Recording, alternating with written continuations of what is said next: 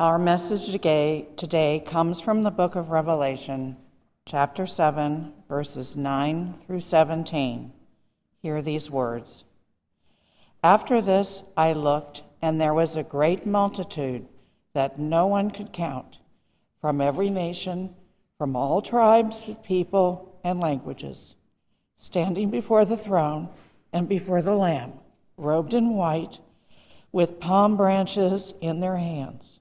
They cried out in a loud voice, saying, Salvation belongs to our God, who is seated on the throne, and to the Lamb. And all the angels stood around the throne and around the elders and the four living creatures, and they fell on their faces before the throne and worshiped God, singing, Amen. Blessed and glory and wisdom and thanksgiving and honor and power and might be to our God forever and ever. Amen. Then one of the elders addressed me, saying, Who are these robed in white, and where have they come from? And I said to him, Sir, you are the one that knows. And then he said to me, These are those who have come out of a great ordeal. They have washed their robes and made them white in the blood of the Lamb. For this reason, they are before the throne of God and worship him day and night within his temple. And the one who is seated on the throne will shelter them. They will hunger no more and thirst no more. The sun will not strike them, nor any scorching heat. For the Lamb at the center of the throne will be, with their, be their shepherd, and he will guide them to springs of the water of life, and God will wipe away every tear from their eyes. This is the word of God for the people of God. Thanks be to God appreciate that.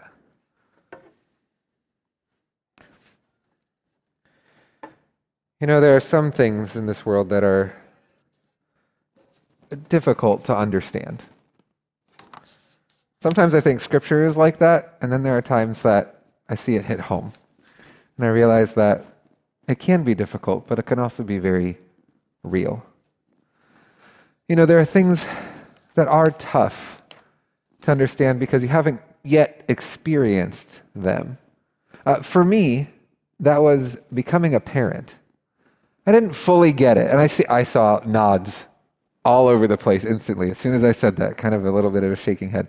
Um, I had an inkling that it was going to completely change my life, but I, I didn't grasp that for real until, well, I saw her in the little incubator, and I wept wept, saying, I love you so much.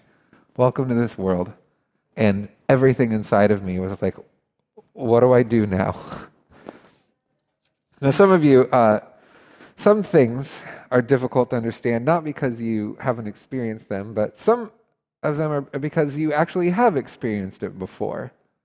But you're kind of far removed from that experience. And so it doesn't doesn't hit the same as it did. Uh, maybe if some of you have a very large family, uh, this has happened to you. If you've uh, had, you know, your fifth or your sixth child, you're like, well, it's not. It's still, it's still impactful, but it's not the same as when you had your first. I don't know. Maybe I, I don't. I only have two, so both of them were powerful experiences for me. But what a good illustration of this is often the first heartbreak that a child experiences. For you uh, who are children and you have experienced your first heartbreak recently or have very close yet to, um, it's real and it's raw and it hurts a lot. But if you're a parent, very often your first instinct is to go, it'll be fine. it's going to be okay. Now, that's true. It will be okay. It is not the end of the world. But in that moment, to that child, to that person, it is for their first experience like that. Sometimes we're so far removed from the experience that we don't remember what it was like to actually be in that moment. The third kind of things that don't make sense are the broken sense of things that you're currently going through. So this doesn't make sense because I'm in the midst of it. These are, these are painful things. These are things that don't really have an, an end in sight. We want them to be over. And maybe we know, like, maybe it'll be okay when it's over, but I can't really see that right now. It could be a broken marriage. It could be the loss of a job. It could be being in the midst of a global pandemic. It could be the loss of a loved one. Today is All Saints' Day. So I wonder, uh, in this room, I imagine there are few people that feel one or more of these nonsensical experiences. Our, our passage today, that was just read by Kitty, thank you, is actually a really good way to talk about this. So, first off, we're in the book of Revelation. Now, that book is chock full of something called eschatology. Eschatology is a fancy word, one of those, uh, one of those seminary words. That means it's a fancy way of saying the theology of what is to come, the theology of the end. A little bit of uh, background Revelation, as a book, is a genre of literature, just like mystery or science fiction or uh, nonfiction, whatever it may be. Uh, Revelation is a genre called apocalyptic literature. Uh, now, if you've been, you know, listening and using your word clues, uh, apocalypse usually to you means the end, something catastrophic, something that's finishing. The world is ending. But apocalyptic in this case doesn't necessarily mean the exact same thing as it does now. Apocalyptic literature was actually written to a specific people at a specific time in a specific place and for a specific purpose. And that purpose was to acknowledge the current realities of the audience's world and offer an option of hope. The world to which this letter was written uh, was the churches of Asia Minor and the, uh, near, the Near East and the uh, sometimes a little bit into the European world. So the churches that this was written to was written to people who were experiencing persecution by Rome. These were Christians, people who followed and loved Jesus and said like Jesus is my Lord, Jesus is my master. And Rome, who was like, hey, we're kind of in charge here, so why are you trying to follow someone else? Wasn't really a big fan of that, uh, to put it lightly. And so they hunted down and they killed Christians for that specific reason. Uh, it was not great. the Christians were not super happy about that. Yet at the same time, what they were is they were persistent and they persevered. Well, clearly they did persevere because it's still around today. Here we are. So, this book was written to those people experiencing persecution and pain and suffering. And what the purpose of writing this to is to say, look, it's going to be okay. There is going to be a world that is different soon. You can make it, you can persevere. So, in that context, we have this individual story. This story that recalls a multitude of those clothed in white who are glorifying God. And the writer, the person who's writing this imaginative story, is saying, uh, is, is asked this question Who are these people? Now, okay, here's the first nonsensical thing that comes up. The author looks at the person who asked him this question and goes, uh, why are you asking me? I just got here. You are the one who's like stuck around in here for a while. So, like, I don't really get why you're asking me this question. He's kind of like, What you talking about, Willis? Like, why, why are you doing this? It doesn't make any sense. This is that I've never experienced this kind of before. That's the kind of thing that doesn't make sense that I talked about in the beginning.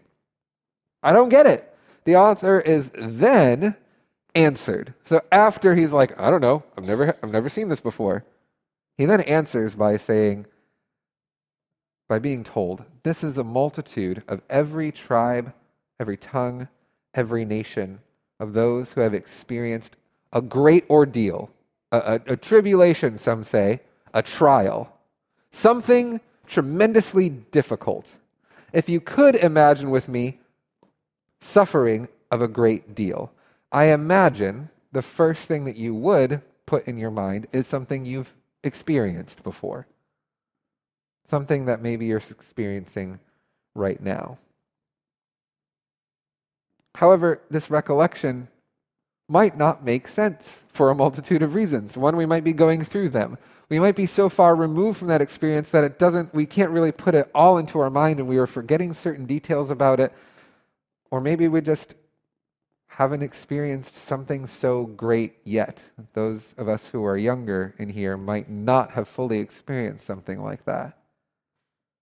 Come to think of it, there is a lot in this passage that just is I don't know, there's a lot of context to it, and so it doesn't all really make a whole lot of sense. And I mean, we use the context of All Saints' Day to understand this passage. We, okay, we look at the great uh, multitude of those clothed in white and we think, okay, well, those are those who have gone on before us.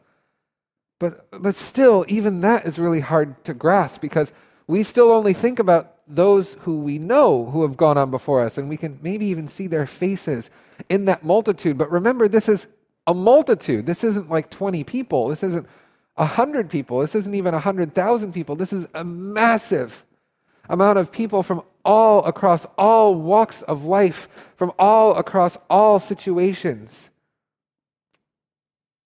And sometimes that just doesn't compute to us because we see faces that we know still.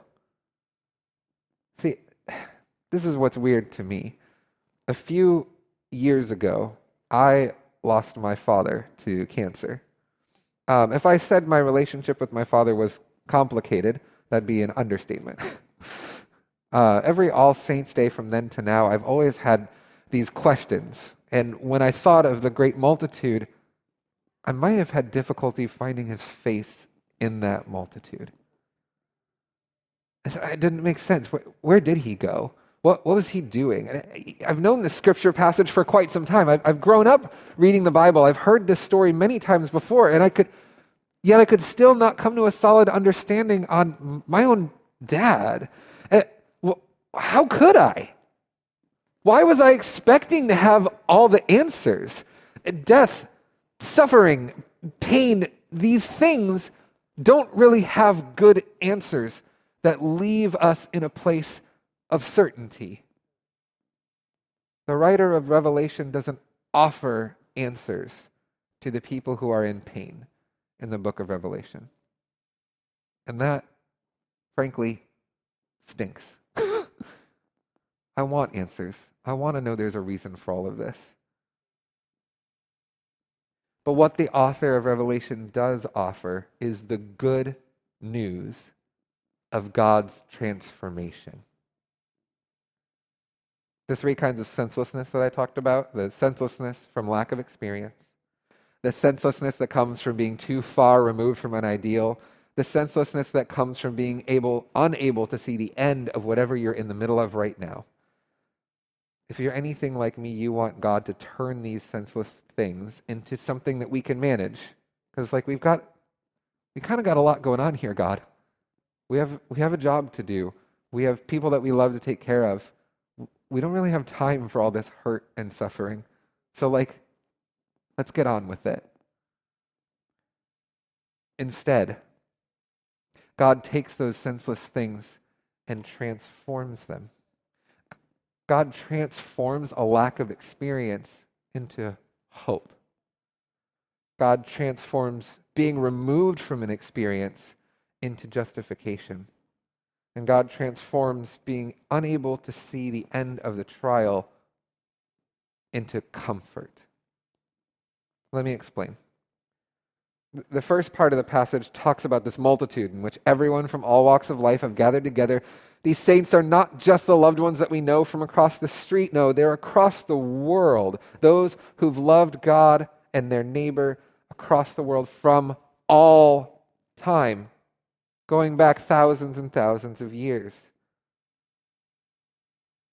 When we are unable to make sense of something because we've never really experienced it for ourselves, there is a tremendous amount of hope in that kind of inclusion. God's love wraps the whole globe. So, through these people, these saints, who we don't really know because they're multitudinous, we can't know everybody in it. Those who stand in front of God and they worship God even though they've been through tremendous pain. We can get a sense that the worship we display is like those who've gone on before us. So, in the midst of a lack of experience, God gives hope that when those experiences do arrive, we'll still arrive on the other side praising God.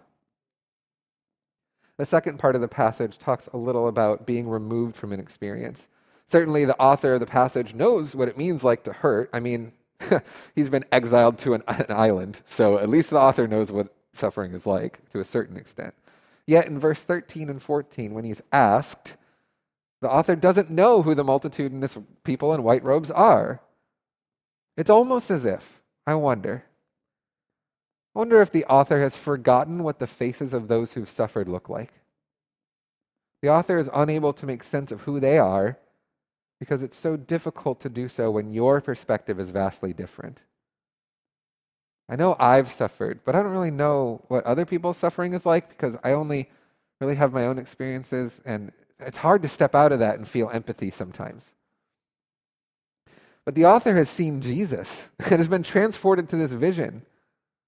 So the author, in a sense, is actually given a brand new vision, a, a brand new perspective and can't see those who have suffered. The justice for those who have suffered is their ability to live in harmony together, which they strove to do from the time that they said, I'm all in on this God thing. I, am going to worship God. I'm going to be there. When we commit to be Christians, followers of Christ, we commit to live harmoniously with each other, to be one in our faith and in our love. The sustaining love of God has surrounded these robed folk, and in that love there is power, greater power than the ordeals of this life can throw at us. God takes the senselessness of being removed from trials by justifying them and saying, I will take this situation that you have been in, and I will give those in it and who come out of it a powerful love for those who have endured in my name. The justification of suffering is done only through the grace and love of God. Thus, God's love and grace ought to be shown to all who are suffering, no matter how trivial it may seem to us. And the third part of the passage talks about a God who wipes away tears and eliminates mourning. Now, there are some of you, many of you in this room, you're feeling that mourning now. You're in the middle of that great suffering, that hurt. You're feeling the lack of sense that comes with great loss and with grief.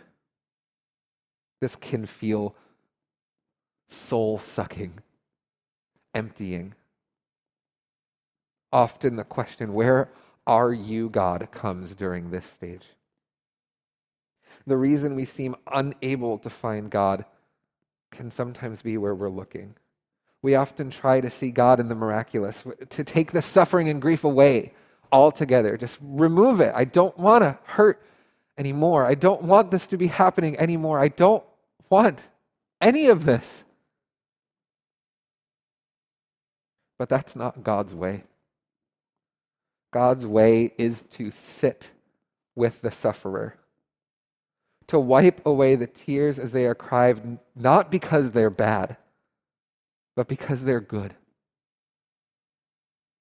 Because the wiping away of tears is a sign of God's love.